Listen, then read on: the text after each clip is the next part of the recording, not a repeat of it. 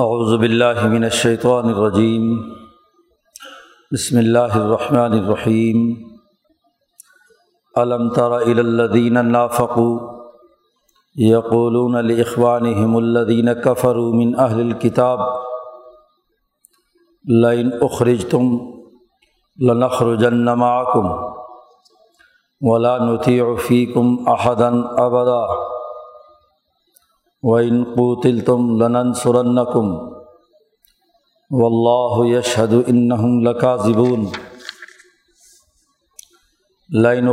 انََََََََََََََََََََََََََََََََََََََََََََََََََََََََََََََََََََََََََََََََََََََََََََََََََََََََََََََََََ يخرجون معهم ولئن قوتلوا لا ينصرونهم ولئن نصروهم لا يولن الادبار ثم لا ينصرون لن تم اشد رحبتاً فی صدورہم من اللہ ذالک بانہم قوم اللہ یفقہون لا یقاتلونکم جمیعا الا فی قرم محصنۃ او من وراء جدر.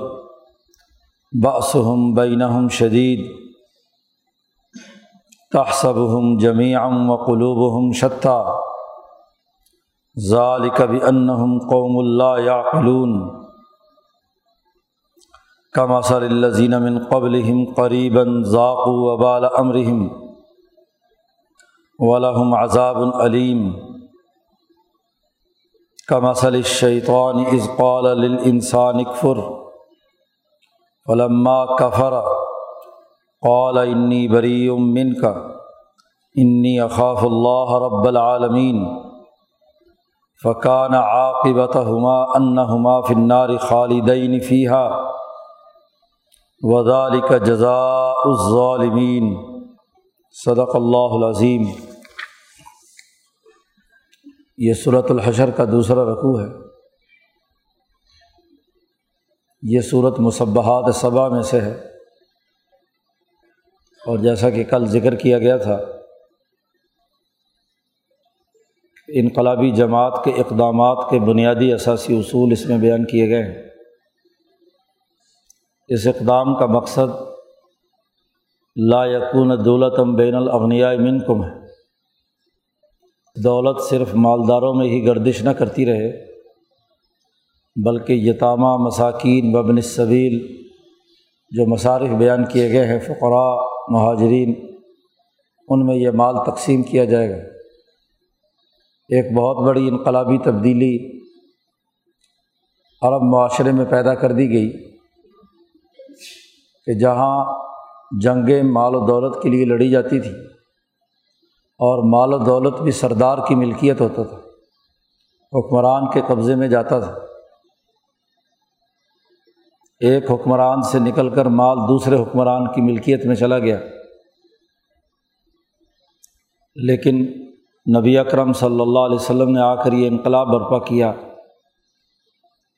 کہ جو مال ایسی حالت میں ملے گا جنگی فتوحات سے، وہ کسی کی ملکیت نہیں ہوگا۔ وہ اللہ کا مال ہے اور اللہ کی نیابت میں رسول اللہ کے پاس آئے گا۔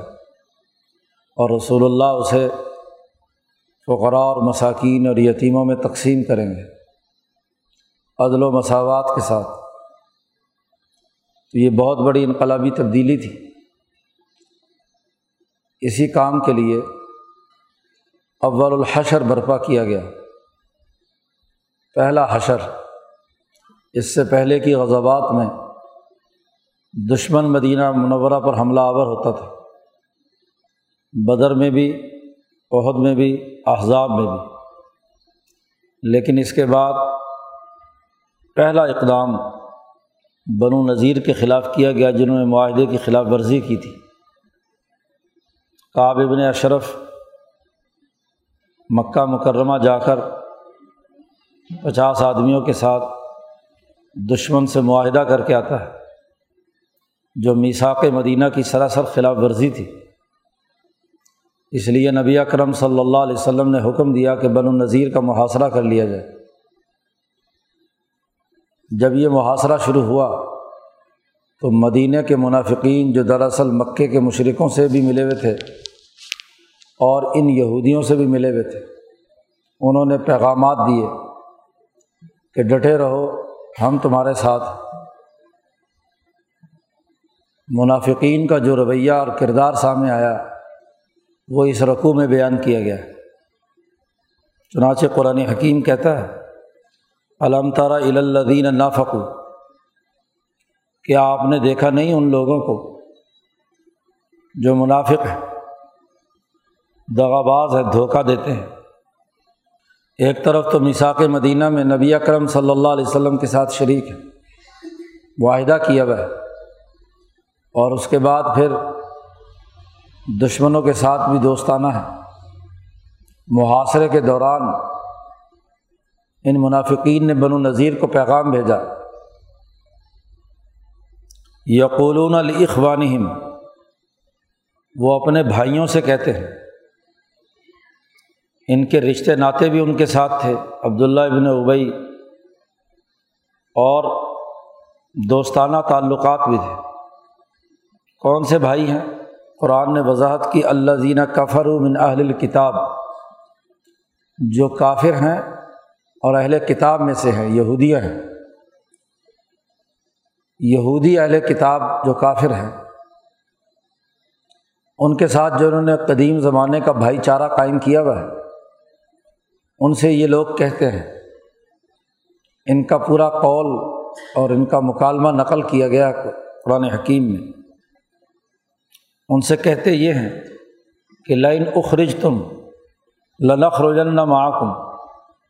اگر تمہیں مدینہ سے نکال دیا گیا تو ہم بھی تمہارے ساتھ نکلیں گے۔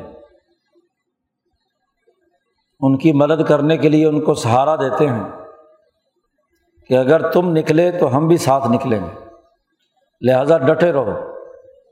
گویا کہ مسلمانوں کے خلاف یہ نام نہاد مسلمان یہودی کافروں کا ساتھ دے کر ان کو کہتے ہیں کہ تم اسرائیل بنائے رکھو، ہم تمہارے ساتھ۔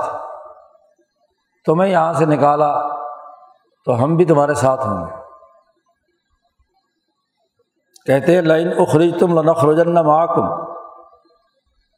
اور اگلی بات بھی کہتے ہیں، یہ مسلمان منافق، افراد اور ممالک، کہ لانتی فی کم احدن ابدن تمہارے معاملے میں ہم کسی کی اطاعت نہیں کریں گے۔ ہمیشہ ہمیشہ۔ کسی اور کی بات نہیں مانیں گے۔ جو تم کہو گے، تمہارے ساتھ ہوں گے۔ کہتے بہن کوتل تم لنن سورن کم اگر تمہارے ساتھ لڑائی کی گئی، تو ہم تمہاری ضرور بھی ضرور مدد کریں گے۔ یہودی دنیا میں جہاں بھی ہوئے جو ذلت اور رسوائی اللہ نے ان پر مسلط کی بھی تھی امبیا کی توہین کے نتیجے میں، تو کبھی بھی اس وقت تک کامیاب نہیں ہوتے، جب تک کہ کسی دوسری انسانی جماعت کے ساتھ اٹیچ نہ ہو قرآن حکیم نے کہا کہ ان پر ذلت اور رسوائی کی مار پڑ رہی ہے، دو ہی راستے ہیں۔ یا تو ایمان لے آئیں مسلمان ہو جائیں اپنی یہودیت سے توبہ کر لیں اور یا کوئی اور طاقت اور قوت وہ ان کی مدد کرے۔ خود یہ کچھ نہیں کر سکتے۔ تو ان کو یہ منافقین مدینہ عبداللہ ابن ابئی کی قیادت میں یہ پیغام بھجوا رہے ہیں کہ اگر تمہیں نکالا گیا تو ہم بھی نکلیں گے۔ تمہارے سلسلے میں ہم کسی ڈسپلن کی پاسداری نہیں کریں گے۔ بظاہر حزب اللہ میں شامل ہیں۔ کلمہ پڑھ رہے ہیں۔ مسلمان کہلاتے ہیں۔ لیکن کہتے ہیں کہ ہم حزب اللہ کے سربراہ رسول اللہ صلی اللہ علیہ وسلم کی بات تمہارے سلسلے میں نہیں مانیں گے۔ اس سلسلے میں ہم تمہارے دوست ہیں۔ اور اگر تم سے حزب اللہ نے لڑائی لڑی اوتل تم۔ تو لنن سون نہ کم ہم تمہاری ضرور بھی ضرور مدد کریں گے۔ قرآن نے ان کا یہ مکالمہ نقل کیا ہے کہ یہ منافقین برو نذیر سے یہ کہتے ہیں۔ اللہ پاک نے اس کا جواب دیا کہ واللہ یش حد ان لکا زبون اللہ گواہی دیتا ہے کہ بے شک یہ پکے جھوٹے ہیں۔ کچھ نہیں کریں گے۔ اللہ زبون تاکید کے ساتھ کہا اور شہادت کے ساتھ کہا۔ اللہ شہادت دیتا ہے، گواہی دیتا ہے کہ یہ پکے جھوٹے ہیں۔ جب تمہیں یہاں سے نکالنے کا فیصلہ ہو گیا یا لڑائی اور جنگ کی صورتحال پیدا ہوئی تو یہ سب پیچھے ہٹ جائیں گے۔ کوئی تمہارے ساتھ نہیں ہوگا۔ قرآن حکیم کہتا ہے کہ لائن اخرجو لا یا خرجو نہ ماں ہوں اگر یہ نکالے گئے تو کبھی یہ نہیں نکلیں گے باہر۔ انہوں نے تو دعویٰ کیا تھا کہ اگر بنو نذیر کے یہودیوں کو نکالا گیا تو ہم بھی مدینہ چھوڑ جائیں گے۔ قرآن کہتا ہے، نہیں، ایسا نہیں ہوگا۔ لائی نوخری جو یہ نکالے گئے تو لا یا خرجو نہ ماں ہوں یہ ساتھ نہیں نکلیں گے۔ والائن اوتلو اور اگر ان سے لڑائی کی گئی تو کبھی ان کی مدد نہیں کریں گے، لا سرو نہ بال فرض والائن نسروہم اگر انہوں نے ان کی مدد بھی کی، جس کا امکان قطعی نہیں ہے، تو لول ادبار تو پشت پھیر کر یہ بھی بھاگیں گے۔ مقابلے میں نہیں ٹھہر پائیں گے۔ اس لیے انقلابی جماعت مسلمانوں سے کہا جا رہا ہے، اقدام کرو۔ ان کی ان گیدڑ بھبگیوں سے مت ڈرو۔ مقابلہ کرو۔ چنانچہ جب محاصرہ طویل ہوا اور ان کی جائیداد، ان کی باغات اور فصلات کٹنے لگیں تو اتنا روب مسلمانوں کا ان پر پیدا ہوا۔ صحابہ کی اس جماعت کا کہ انہوں نے ہتھیار ڈال دیے۔ قاضافہ فی قلوب اور روب مسلمانوں کا روب اتنا شدید ان پر پڑا کہ یخ ربونا بیوتا ہوں اپنے گھروں کو خود ہی اجاڑ رہے تھے۔ اپنے ہاتھوں سے بھی اور مسلمانوں کے ہاتھوں سے بھی۔ پیچھے جیسا کہ تفصیلات گزر چکی۔ تو نہ یہ مدد کریں گے، نصرت کریں گے اور نہ ہی ان کے ساتھ نکلیں گے۔ بلو نذیر تنگ آ کر نبی اکرم صلی اللہ علیہ وسلم کے پاس پیغام بھیجا کہ ہم صلاح کرنے کے لیے تیار ہیں اور صلاح کی جو شرائط رسول اللہ صلی اللہ علیہ وسلم رکھے ہم ماننے کے لیے تیار نبی اکرم صلی اللہ علیہ وسلم نے فرمایا کہ مدینہ چھوڑ جاؤ، تم اس سوسائٹی میں رہنے کے قابل نہیں ہو۔ دھوکے باز، غدار، وہ ریاست میں نہیں رہ سکتے۔ ایک طرف تم نے ہمارے ساتھ معاہدہ کیا نسا کے مدینہ کی صورت میں، اور اس میں یہ طے تھا کہ ہمارے دشمنوں کے ساتھ تم دوستی نہیں لگاؤ گے۔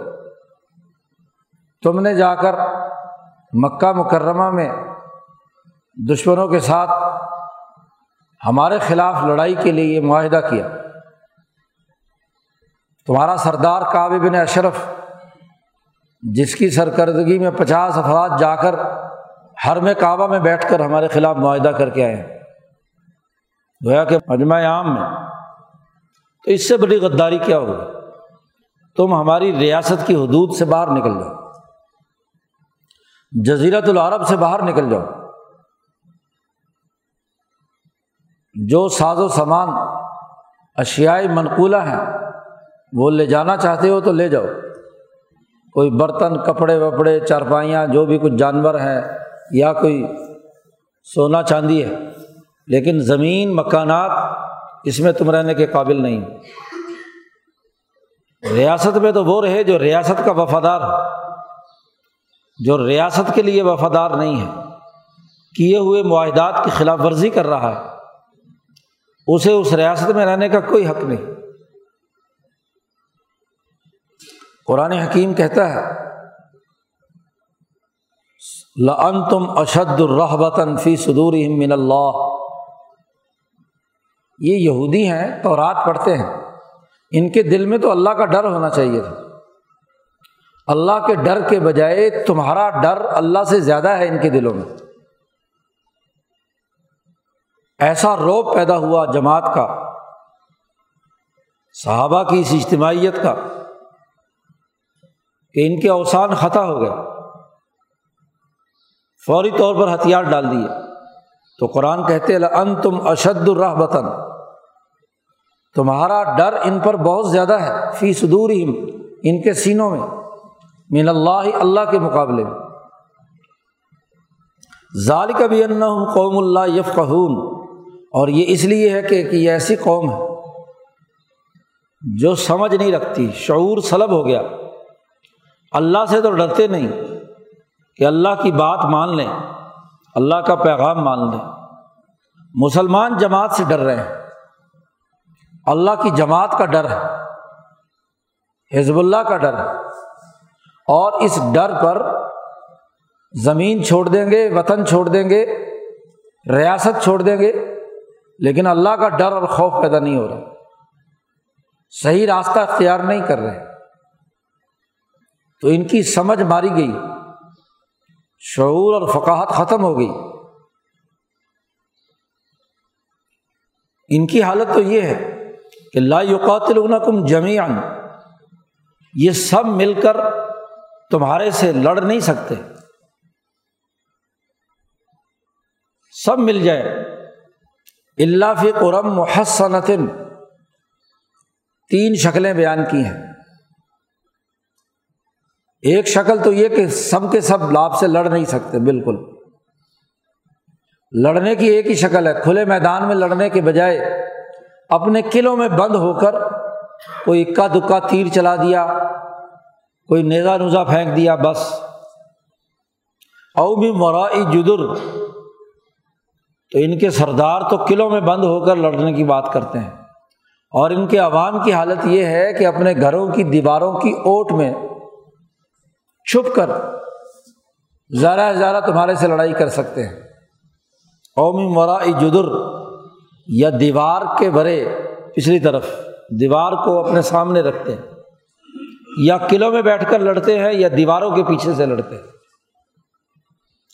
کھلے میدان میں آ کر لڑنے کی طاقت نہیں، حالانکہ یہ قبیلہ بنی نذیر کا بہت قداور لوگ تھے۔ مال و دولت بھی تھا، سرمایہ بھی تھا۔ بڑے کڑیل جوان تھے۔ لیکن مسلمان جماعت کا ایسا روپ پیدا ان پر ہوا کہ خوف زدہ ہو کر صلاح کا پیغام بھیج دیا۔ قرآن کہتا ہے تحسب ہم جمیان اے محمد صلی اللہ علیہ وسلم، آپ ان کو خیال کرتے ہیں کہ شاید یہ سب اکٹھے ہیں۔ چور کبھی اکٹھے نہیں ہو سکتے۔ جو مفاد پرست اور لالچی ہوں، سرمایہ پرستی میں مبتلا ہوں، وہ کتنے ہی اکٹھے کیوں نہ ہو جائے؟ بظاہر اکٹھے ہوں گے لیکن دلوں میں ان میں ایک دوسرے سے ٹکراؤ ہوگا۔ تحسب ہم جمیان آپ انہیں گمان کرتے ہیں کہ یہ اکٹھے ہیں، لیکن وہ قلوب ہم شتا۔ حالانکہ ان کے دل ایک دوسرے کے خلاف بغض اور عداوت یہ مدینے کے منافق بھی ان کو لڑنے پر اکسانے کے لیے کہتے ہیں کہ ہم تمہارے ساتھ ہیں۔ لیکن جیسے ہی مشکل مرحلہ آئے گا تو دلوں میں جو ایک دوسرے سے کھنچاؤ اور بوجھ ہے، سرمایہ پرستی کا جو مرض ہے، اس مرض کے نتیجے میں یہ ان کا ساتھ نہیں دیں گے۔ آپس میں بھی ان کے درمیان ایسا اختلاف ہے کہ یہ لڑائی نہیں لڑ سکتے۔ ظال بھی ان قوم اللہ یا قلون یہ اس لیے ہے کہ یہ ایسی قوم ہے جو عقل نہیں رکھتی۔ فقاہت کا تعلق قلب سے ہے۔ اور عقل کا تعلق قلب اور دماغ کے اتصال سے ہے۔ کہ بات سمجھتے نہیں، عقل کا استعمال نہیں کرتے۔ تو عقل بھی ماری ہوئی ہے، دل بھی مرا ہوا ہے۔ قلب اور عقل کی بنیاد پر انسان کی طاقت اور قوت ہوتی ہے۔ جو عقلی طور پر شکست خوردہ ہو جائے، وہ کیا مقابلہ کرے گا؟ جو قلبی طور پر بے شعور ہو جائے ضرورت اور ہمت نہ رہے، وہ کیا لڑائی لڑے گا؟ اس لیے یہ آپ کا مقابلہ نہیں کر سکتے۔ کباسر اللہ دین من قبل قریباً۔ ان کی مثال تو ابھی قریب اس قبیلے کی ہے جنہوں نے ابھی اپنے کرتوتوں کی سزا بھگتی ہے۔ بنو قینقا جن کو سزا دی گئی تھی۔ بنو قریضہ کے لوگ جن کو قتل کیا گیا تھا۔ تو یہ ابھی قریبی جن کو سزا ملی ہے۔ یا ابھی بدر میں ستر بڑے بڑے سردار قتل ہو گئے۔ یہ ابھی احزاب میں دم دبا کر بھاگے ہیں۔ یہ غزبۂ عہد میں جن کو شکست ہوئی ہے، وہاں بھی بظاہر یہ بڑے اکٹھے ہو کر آئے تھے۔ ساری اتحادی قوتیں مدینے پر یلغار کر رہی تھی لیکن جب آفت پڑی تو سب اپنے اپنے دم دبا کر بھاگ گئے۔ کسی نے کسی کی مدد نہیں کی۔ تو ابھی یہ قریب زمانے میں جنہوں نے اپنے کرتوتوں کی سزا بھگتی ہے، وبال بھگتا ہے۔ مولاحم عذاب العلیم ان کے لیے بڑا ہی دردناک عذاب ہے۔ ان کی مثال تو ایسی ہی جیسے شیطان کی مثال۔ کماسل شیطان جیسا کہ شیطان از قول انسان فر جب وہ انسان سے کہتا ہے کہ تو کافر ہو جا۔ فلما کفر، جب انسان کافر ہو جاتا ہے، تو پھر اللہ کے سامنے جا کر کہتا ہے، شیطان یا قیامت میں کہے گا کہ انی بری ہوں من کا، کہ میں تیرے سے بری ہوں، اور مجھے تو رب العالمین کا بڑا ڈر ہے، انی اقاف اللہ رب العالمین۔ جیسے شیطان شیطرت پر اکساتا ہے اور خود برات کا اعلان کر دیتا ہے۔ انسانوں کو گمراہ اور خراب کرنے کے لیے، جیسا کہ پیچھے گزرا کہ وہاں قیامت کے دن شیطان ایک تقریر کرے گا۔ وقال شیطان علما قزی العمر ان اللہ واد کم واد الحق۔ شیطان تقریر کرتے ہوئے کہے گا کہ دیکھو، اپنے تمام متبین کو کہ اللہ نے تم سے سچا وعدہ کیا تھا اور میں نے بھی تم سے وعدہ کیا تھا۔ لیکن آج میں اپنے وعدے کی خلاف ورزی کرتا ہوں۔ فاخلف تو کم باقی رہی بات کہ تم مجھے دھوکے باز کہو گے۔ تو قرآن کہتا ہے، شیطان کہے گا، لومو انفسکم۔ اپنے آپ کو ملامت کرو، مجھے ملامت مر کرو۔ فلاں تلومونی و لومو انفسکم۔ اس لیے کہ تم نے بھی تو مزے چکھے تھے۔ مفادات تو تم نے اٹھائے۔ اس لیے خود اپنے آپ کو ملامت کرو۔ تو جیسے یہ شیطان دھوکہ دیتا ہے، ایسے ہی یہ منافق ان کو دھوکہ دے کر پٹوا دیا۔ اب جب بنو نذیر کو مدینہ سے نکال باہر کیا گیا، خیبر اور شام کی طرف جلا وطن کر دیا گیا، تو کوئی منافق نہ تو مدینہ چھوڑ کر گیا۔ اور جب لڑائی شروع ہوئی تو کوئی لڑنے کے لیے نہیں آیا۔ تو شیطانی کی طرح ہے کہ پہلے کفر پر اکسایا اور جب انسان کافر ہو جاتا ہے تو کہتا ہے، بری من کا، انی اقاف اللہ رب العالمین۔ کہ میں تو رب العالمین سے بڑا ڈرتا ہوں، خود بڑا نیک بن جاتا ہے۔ قرآن حکیم کہتا ہے فقان عاقبت ہما ان دونوں کا، شیطان کا بھی اور انسان کا بھی۔ یا ان منافقوں کا اور بنو نذیر کے ان یہودیوں کا۔ ان دونوں کا انجام یہ ہے کہ دونوں جہنم میں جائیں گے اور ہمیشہ ہمیشہ رہیں گے۔ خالدین فیحہ وزال کا جزا الظالمین۔ اور یہ ظالموں کا بدلہ اور سزا ہے۔ جب وہ ظلم کرتے ہیں تو ظلم کی سزا یہی ہے کہ انہیں جہنم میں ڈالا جائے۔ تو پورے رقوع میں منافقین کے رویے بیان کر کے بتلایا کہ بظاہر ان کی اجتماعیت نظر آتی ہے، لیکن دل ان کے ایک دوسرے سے مختلف ہے۔ مفاد پرست کبھی اکٹھے نہیں ہو سکتے۔ اس پورے واقعے کے تناظر میں حزب اللہ کے اس پہلے اقدام کی تعریف کی گئی اور ان کی طاقت اور قوت کا اظہار کیا گیا اور سچے مسلمانوں سے کہا اگلے رقوع میں یا الزینہ آمن الطق اللہ۔ اللہ سے ڈرو اور پھر تقوا کے جو نتائج پیدا ہونے چاہیے۔ حزب اللہ کی مضبوطی کے لیے جن مزید اصولوں کی پاسداری کی ضرورت ہے، اس کی تفصیلات اگلے رقوع میں بیان کی گئی ہیں۔ اللہ تعالیٰ قرآن حکیم کو سمجھنے اور اس پر عمل کرنے کی توفیق عطا فرمائے۔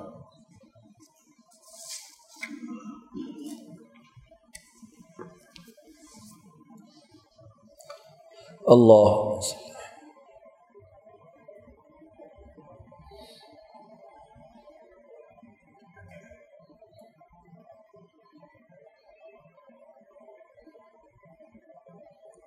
اجمعین